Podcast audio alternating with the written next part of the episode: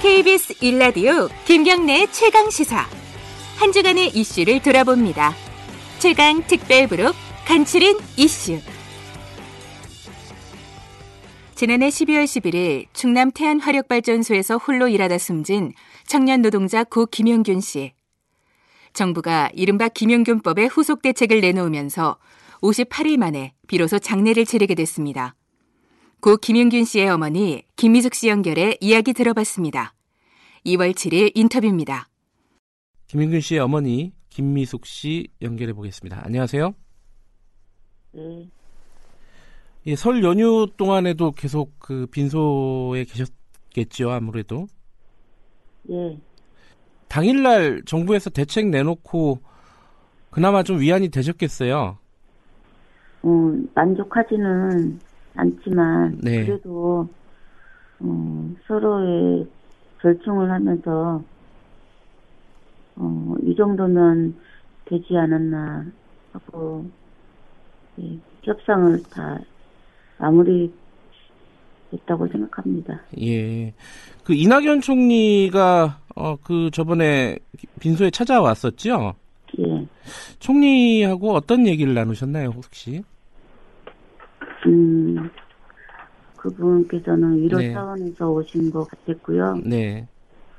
어, 용균이가 네. 정말 이렇게 너무 열악하게 환경에서 처참하게 죽었다고 그래서 이게 그냥 죽은 게 아니고 나라가 구조적으로 비정비직 만들어서 네. 아무 안전장치 없이 죽게 됐다는 것을 예- 얘기했고요.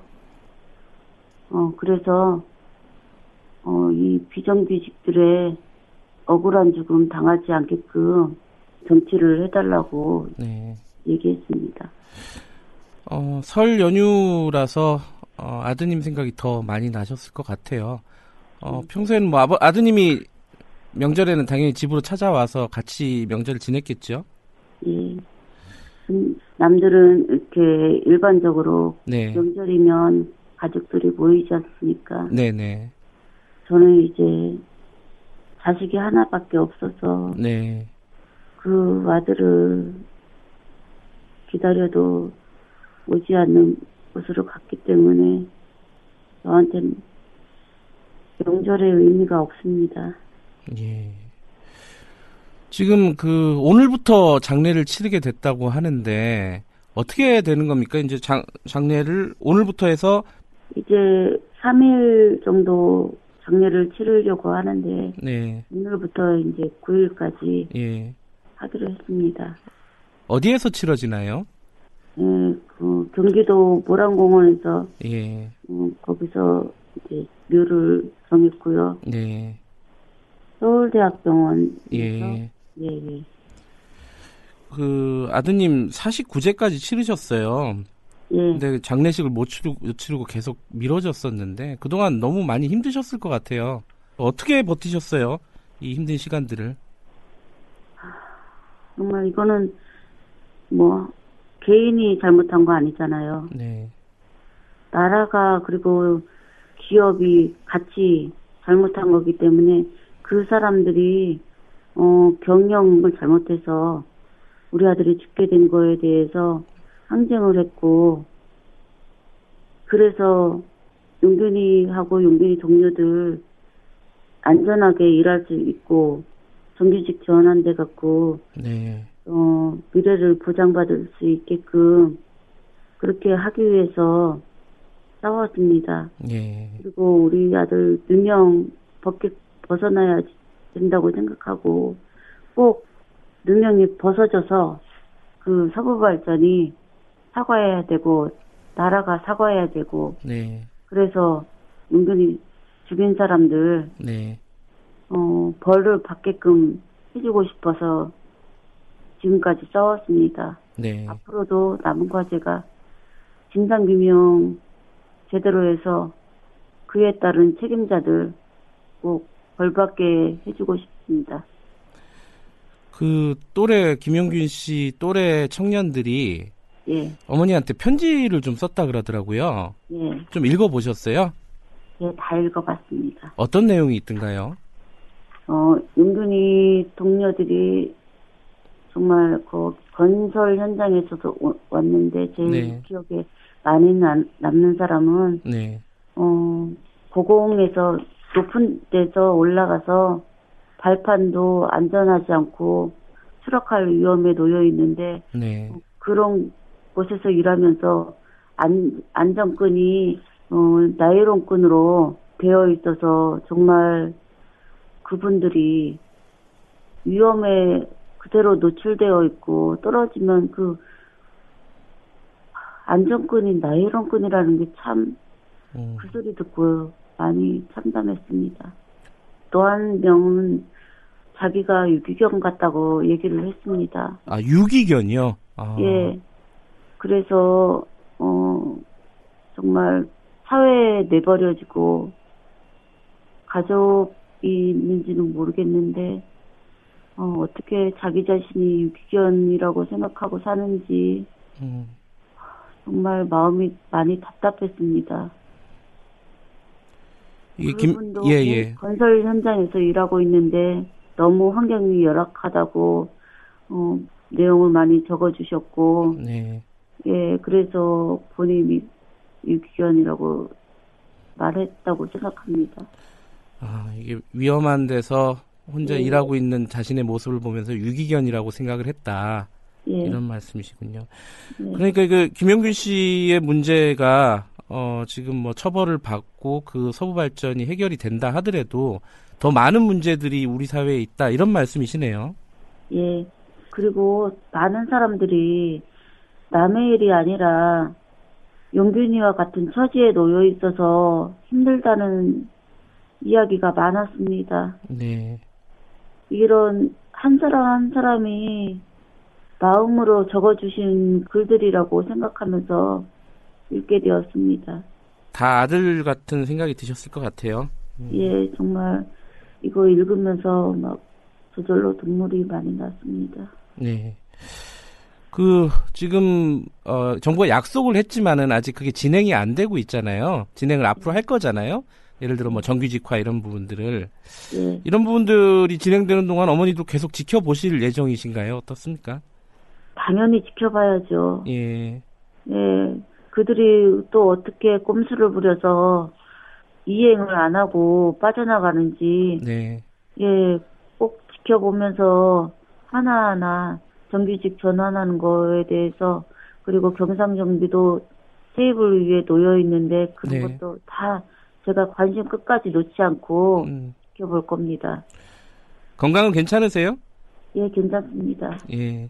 마지막으로요. 그 우리 뭐 정부나 아니면 뭐 발전소 담당 책임자들 이런 사람들에게 하고 싶은 말 있으면 좀 해주시죠.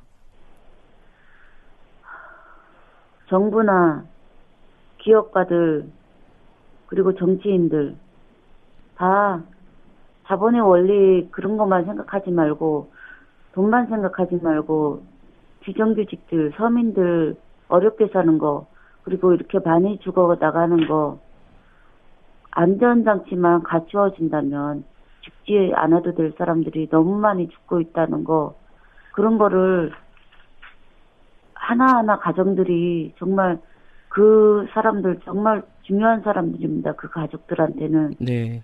예 그런 사 그런 걸 생각해서 아, 너무 지금도 뭐 올해 연초에 그 대통령하고 기업가들 만나서 이렇게 많이 이루었다고 어 웃으시면서 이야기하고 있는 거 봤습니다. 네. 그리고 앞으로도 어, 잘해보자고 하는 거 제 눈으로 직접 봤습니다. 정말 어떻게 사람들 이렇게 많이 죽고 나가는데 돈만 생각하고 그렇게 웃을 수 있는지 정말 많이 그런 거 보면서 힘들었고요. 앞으로는 서민들도 살 수 있게끔 안전하게 네. 죽지 않고 일할 수 있게끔 서로 상생하고 살 수 있게끔 해줬으면 좋겠습니다. 알겠습니다. 그 남은 장례 절차 잘 치르시고요. 저희들도 약속이 이행이 되는지 같이 좀 지켜보도록 하겠습니다. 고맙습니다. 예, 고맙습니다. 고 김영균 씨의 어머니 김미숙 씨였습니다.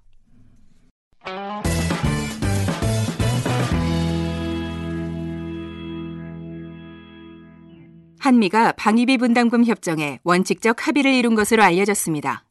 하지만 분담금이 증액됐고 유효기간이 1년이라는 점에서 갈등의 불씨는 남아있는 것으로 보이는데요. 관련 내용 정욱식 평화 네트워크 대표와 자세히 짚어봤습니다. 2월 8일 인터뷰입니다. 안녕하세요. 네, 안녕하십니까. 일단 뭐 협상 타결 소식이요. 한 1조 500억 원 선 그리고 어, 협상 유효 기간은 1년 이렇게 지금 타결이 된 것으로 알려지고 있는데 어, 네. 전반적으로 총평을 하신다면 어떻습니까? 네. 그 좀, 어, 미국이 좀 헤드에도 넘어간다는 생각이 일차적으로 많이 듭니다. 아, 협상 그러니까 결과를 그- 봐, 예. 봐도요? 예, 예, 예. 그러니까 금액이 늘어나고 뭐 줄어들고 이 문제는 차치하더라도. 네. 아, 지금 이제 그 많은 언론 보도를 통해서 잘 알려졌습니다만 이미 한국이 주는 돈도 미국이 다 쓰지 못하고 지금 상당한 불용익이 발생한 상황이지 않습니까? 네. 그렇다고 한다면 뭐 우리가 상식적으로 보더라도 이제 그 남, 남는 돈은 국고에 반환을 하고 네. 아, 그게 이제 과도하게 책정에 대해서 이제 밀집행액과 불용익이 발생하는 거 아니겠습니까? 네. 그렇다면 용초에 맞게 예산을 편성하는 게 상식적으로 맞을 텐데 네. 미국이 그냥 뭐 이렇게 어 무조건 올려달라 이게 대통령의 지시 사항이다 이런 네. 식으로 나오면서 아 그런 요구 사항이 상당히 좀 관철됐다라고 하는 부분이 네. 아 아무리 동맹 관계도 중요합니다만 이게 어떤 좀 상식적이고 어떤 대등한 관계로 가는 데 있어서는 아직까지 갈 길이 좀 멀구나 이런 느낌도 좀 총체적으로 듭니다. 예. 그런데 아까 제가 잠깐 말씀드렸듯이요. 어, 협상 기간을 애초에 이제 미국에서는 3년에서 5년을 아, 우리는 3년에서 5년을 얘기했잖아요. 네네. 미국은 1년을 네. 얘기했고요. 그러니까 해마다 네. 협상하자는 거고 미국은. 네. 근데 이제 금액 같은 경우는 우리는 1조 원이 마지노선이라고 했고 미국은 뭐 최소 10억 달러, 그러니까 1조 1천억 원이 넘죠. 그래서 네. 미국이 금액 부분에서는 조금 양보한 게 아니냐 이렇게 볼 수도 있는데 이 부분은 어떻게 보세요? 예, 뭐 10억 달러보다 조금 그 아, 못 미치는 그런 예. 정도가 될 거란 보도는 나오고 있습니다만 예. 제가 방금 전에 말씀드렸던 것처럼 돈이 늘어나고 줄어들고의 문제 이전에 예. 정확히 돈을 어디에 쓸 것이냐 예. 예. 이 부분에 대해서 이제 좀 명확하게 밝혀지지 않은 부분들이 많이 있는 것이고 예. 그리고 과거에 전라보더라도 최대 1조 원까지 그 불용액이 네. 누적된 경우들도 많이 있었거든요. 네. 그래서 그런 부분들을 종합적으로 본다라고 한다면 액수가 늘고 줄고 또 네. 미국의 요구가 100% 관철되지 않았다. 예. 때문에 좀뭐 선방한 것이다. 이런 관점에서 보기 이전에 네. 상식적으로 좀 납득하기 힘든 결과라는 것이지요. 그러면요, 지금 그 우리가 그 네. 미국 측의 요구, 물론 협상 과정에서 우리가 불용액이나 이런 부분들에 대한 문제 제기를 당연히 했을 거잖아요. 네네. 근데 미국 측의 요구를 이렇게 상당 부분 받아들일 수밖에 없었던 이유는 뭐라고 해석할 수 있겠습니까? 우리가 어, 답답한 일단 건가요, 이건? 예. 그 도널드 트럼프 대통령의 이제 대선 유세 때부터 네.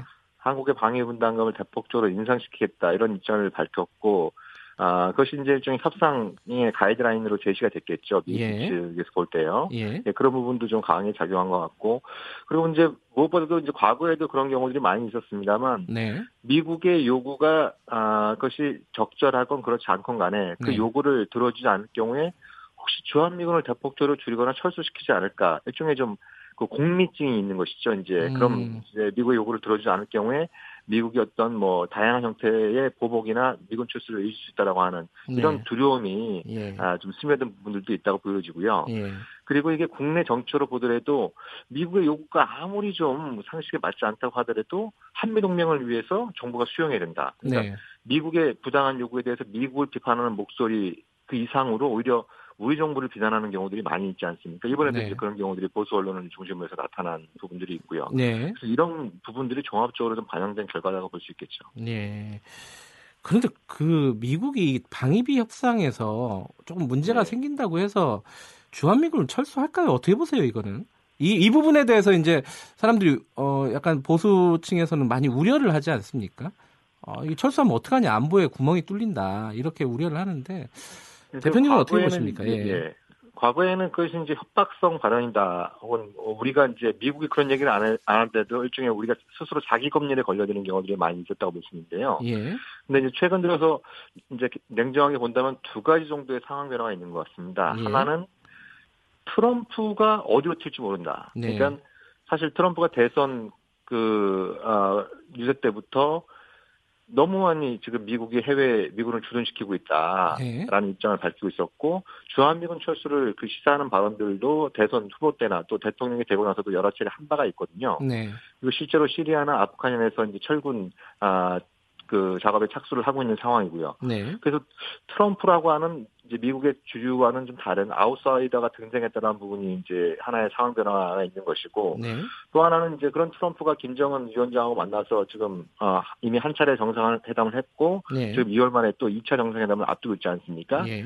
그래서 정말 북미 관계가 70년간의 적대 관계에서 평화 관계로 전환이 된다고 한다면 네. 주한미군의 주둔 명분이 아무래도 좀 줄어들 수밖에 없지 않겠습니까? 네. 그러니까 이런 어떤 상황들이 맞물린다고 한다면 트럼프라고 한다면 주한미군을 대폭적으로 감, 감축하거나 철수도 할, 수도 있겠구나. 음. 이, 이런 어떤 가능성을 전적으로 배제할 수는 없겠죠. 음. 근데 지금 미국이 그러니까 트럼프 대통령이 하고 있는 요구하고 있는 이런 방위비 분담금 증액 같은 경우는 우리나라에만 해당되는 건 아닌 것 같아요. 유럽 쪽에서 나토도 그렇고요. 그러니까 네. 이건 좀 전 세계적으로 미국의 정책이 큰 방향을 틀었다 이렇게 볼 수도 있는 거 아닙니까? 그렇죠. 이제 그 전까지는 뭐 군사 전략적인 관점에서 해외 주둔 미군을 유지해 오고 네. 어, 대체로 이제 그 토지라든지 시설이라든지 그러니까 미군 주- 주둔에 필요한 인프라 같은 경우에는 아, 접수국이 비용을 부담하고 네. 아, 현지에서 발생하는 비용 주둔 경비는 미국이 부담하는 이런 그 방식들이 냉전 시대 때 쭉 있어왔는데요. 네. 냉전이 종식되면서 이제 오히려 거꾸로 미국은 이른바 쌍둥이 적자가 발생하는 반면에 뭐 일본이나 한국 또 이제 유럽연합 이런 나라들은 이제 나름대로 이제 경제 성장이 계속 이루어지고 있으니까 네. 이제 너희들도 먹고 살만해졌으니까 좀, 어, 미, 그 미군 경비를 좀 부담해 달라. 이렇게 해서 이제 각 나라들의 방위 분담금을 꾸준히 올려왔거든요. 네. 그래서 이번 같은 경우는 이제 그 한국을 좀 시범 케이스로 삼아서 최대한 방위 분담금을 올리고 네. 그걸 근거로 삼아서 일본, 독일 이런 나라들을 상대로 해서 방위 분담금을 또 대폭적으로 올리려고 하는 그 시도를 할 것으로 보이고요. 예. 그 그런 어떤 부분들에서 트럼프가 원하는 아, 결과의 최대치가 나온다고 한다면 그걸 내년 그 재선 때 최대한 활용을 하게 되겠죠. 예. 아, 이 얘기는 하나 좀 짚고 넘어가야 될 것 같은데요. 그 네. 주한민국 한국인 노조위원장이세요. 최흥식 위원장인데요. 이렇게 얘기를 했습니다. 미국에 분담금을 주는 거는 어, 많이 주는 건 맞지만은 한국인 근로자 인건비 이런 쪽으로 한 94%가 한국으로 환원되고 있다. 그래서 많이 주는 게 큰 문제는 아니다라는 취지의 얘기를 했단 말이죠. 이거는 어떻게 봐야 될까요? 어, 그런 이제 최영식 위원장뿐만 아니라 그 이제 보수 언론 쪽에서도 많이 좀 예, 예. 어, 일- 어, 주장하는 바인데요. 예. 그 자체로는 틀린 얘기는 아닐 겁니다. 네. 제가 알기로도 이제 상당 부분 이제 인건비 또 선물로 지원되고 있기 때문에 네. 아, 이제 그 자체는 틀린 얘기는 아닙니다만, 그렇지만 그, 우리가 방위 분담금을 분담하는 이유가 주한미군에게 최대한 많은 돈을 줘서 뭐 내수를 진작시키겠다는 취지는 아니지 않겠습니까, 기본적으로. 네, 네. 그리고 아까도 말씀드린 것처럼 지금 중대한 문제는 이미 돈이 남아돌고 있다는 겁니다. 네. 예. 그래서 그 지금 미스핑과 불용액이 이렇게 많이 발생하는, 1조 원 가까이 발생하는 이런 어떤 상황에서 추가적으로 돈을 더 얹어둔들 예. 이것이 뭐 국내 경제로 환원되는 게 몇 프로가 늘어나고 이것이 뭐 내수 진작에 어떤 효과가 있고 네. 이렇게 뭐 따질 수 있는 근거 자체가 좀 빈약하기 음. 때문에 아, 94% 환원되니까 앞으로 더 늘려줘도 이것이 우리 경제에 도움이 될 거다 이런 식으로 이렇게 좀 아, 주장하는 거는 좀 사- 음. 현실과 맞지 않는 주장인 것 같습니다. 아까 이 불용액이 1조 원 넘게 있다고 말씀하셨는데요. 이게 불용액이 생기면은 다시 뭐 회수를 한다거나 이렇게 할 수 있는 방법은 전혀 없는 거예요, 우리가? 이제 국가 재정법에 따르면 그렇게 해야 되는 거죠. 해야 되는데 안 하고 있는 겁니까? 아, 못 하고 있는 거 그렇게 보는 게 맞겠군요. 그러니까 미국은 그거는 자기들이 필요에 따라서 언제든지 쓸 수 있는 것이고 예. 아, 지금 그 우리 외교부 같은 경우에도 미국이 요청하면 어, 그거는 이제 주, 뭐 주겠다 네. 그런 입장을 갖고 있는 것이죠. 그러니까 이것이 국내법과도 엄연히 좀 저촉되는 부분이 있는 것이죠. 예. 그- 그러면 그 돈은 어 은행에 있을 것이고 그것은 이자가 나오고 그 이자 수익을 어, 미군이 지금 가지고 가고 있는 건가요? 아, 정확히 그 내용도 어, 공개가 안 되고 있는데요. 그러니까 이제 아 그래요? 과, 음. 예, 과거에는 이제 그런 그런 부분들이 확인이 됐는데 네. 그래서 이제 그 군사 건설비 또 군수 지원비의 이제 상당 부분을 현금이 아니라 현물 방식으로 바꾸기로 한 겁니다. 네. 지난번 이제 방위비 분담금 협상에서 네. 어 그렇게 해서 이제 현금을 주지 않으니까 어 미국이 이제 과거처럼 은행에 예치해서 이자 수익을 먹게 되는 이런 어떤 네. 부분들은 많이 줄어들었는데요. 네. 근데 이제 여전히 미집행과 불용이 발생하고 있는 상황들이 여전히 좀 음. 남아 있는 것이죠. 더군다나 과거에는 방위분담금의 상당 부분을 미국이 그 평택 미군기지 확장 사업으로 전용을 했었거든요. 네.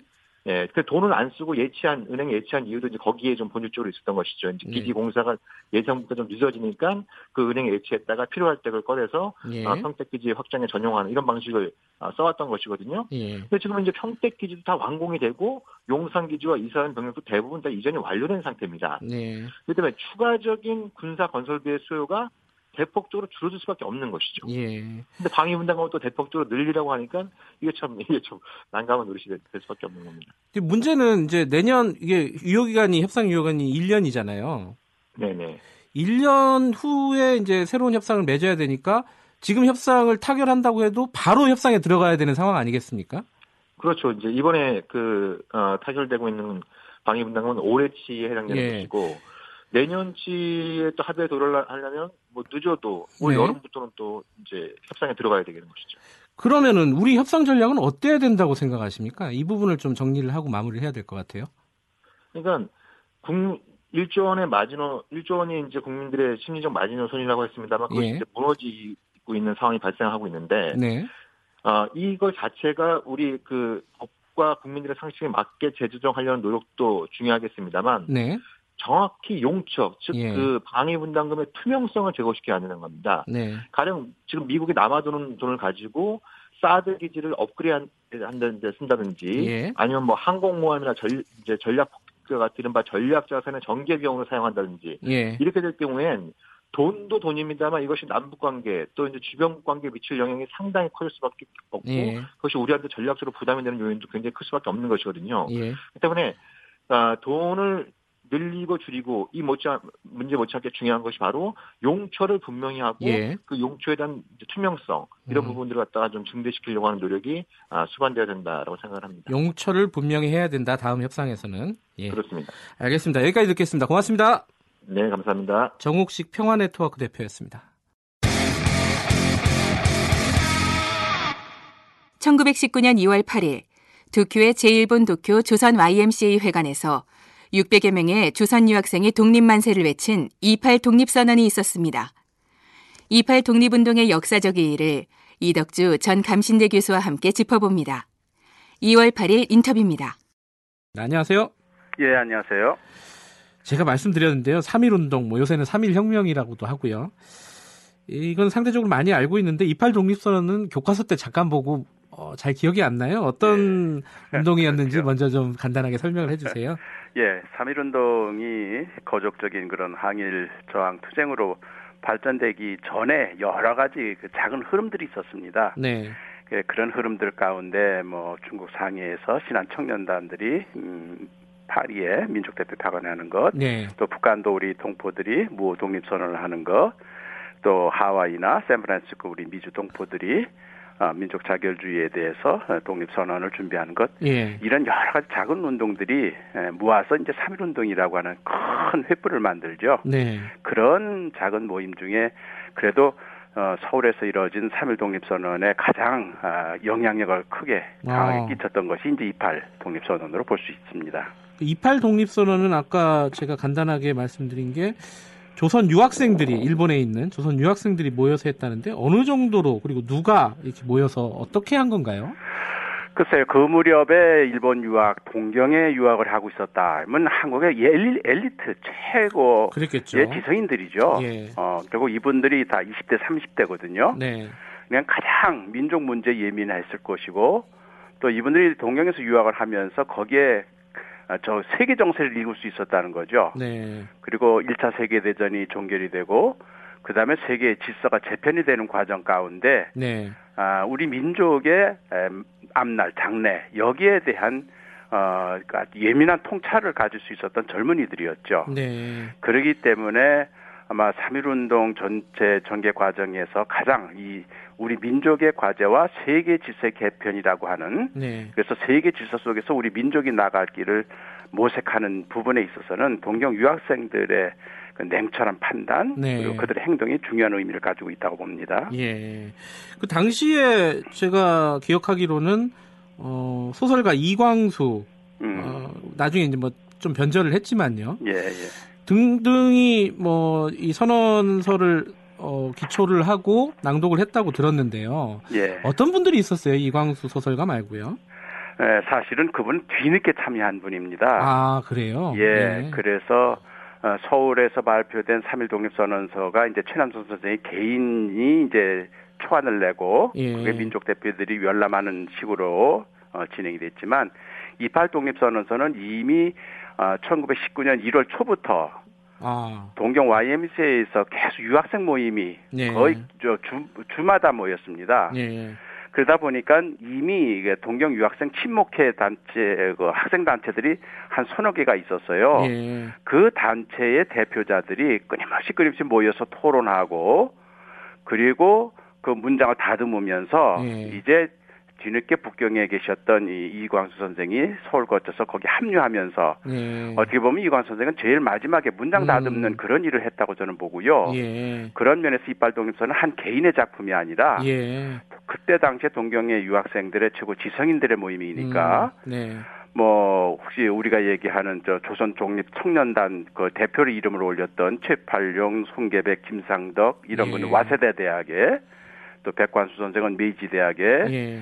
어, 김도연, 김철수 이런 분은 게이오 대학에 음. 뭐 윤창석, 전영택 이런 분은 아오, 아오야마 대학에 그러니까 그때 당시에 일본 동경에서도 최고 명문 학교 다녔던 분들이 네. 이 공동 작품으로 저는 보기 음. 때문에 더 의미가 있다고 봐요.